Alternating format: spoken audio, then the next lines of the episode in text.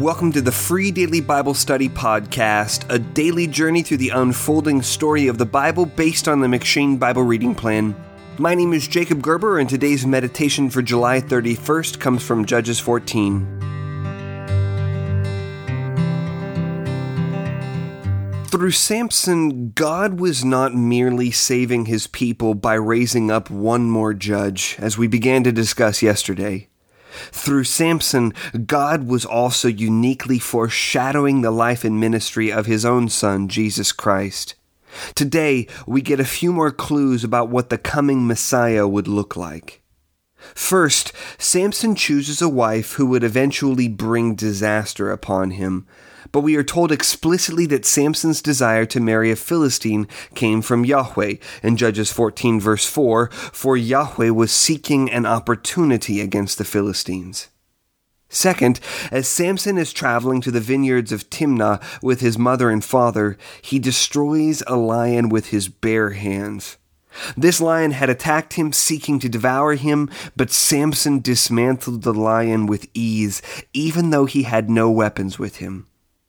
Third, Samson makes himself unclean by eating honey from a swarm of bees who had made their home in the carcass of the lion. This was a violation of Samson's Nazirite vow, since an animal lying dead on the road for some days would be unclean.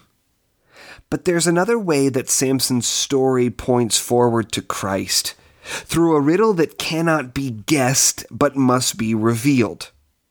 This is the strangest part of the story, but it's also the most significant.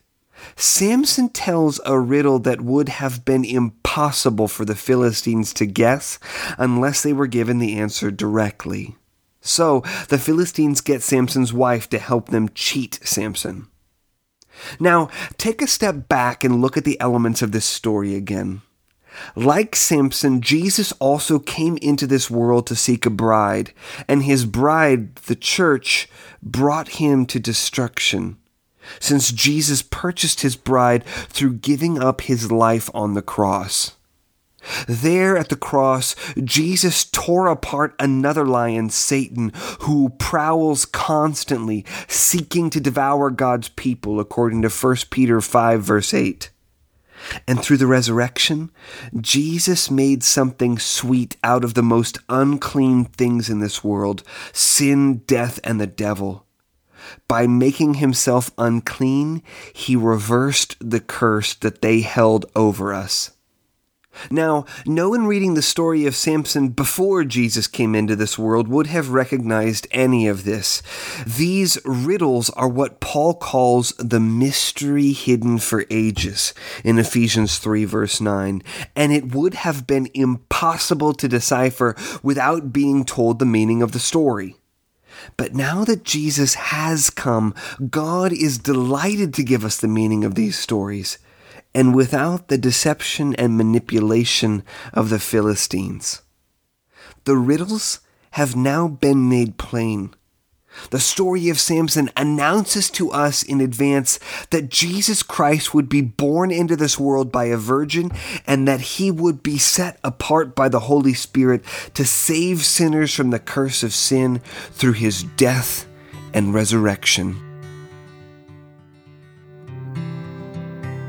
Thanks for listening to the Free Daily Bible Study Podcast. If you're enjoying this podcast, would you take a moment to leave a review on iTunes or Stitcher? It's one of the best ways you can support this podcast, and you can leave your review by visiting freedailybiblestudy.com slash iTunes or freedailybiblestudy.com slash Stitcher.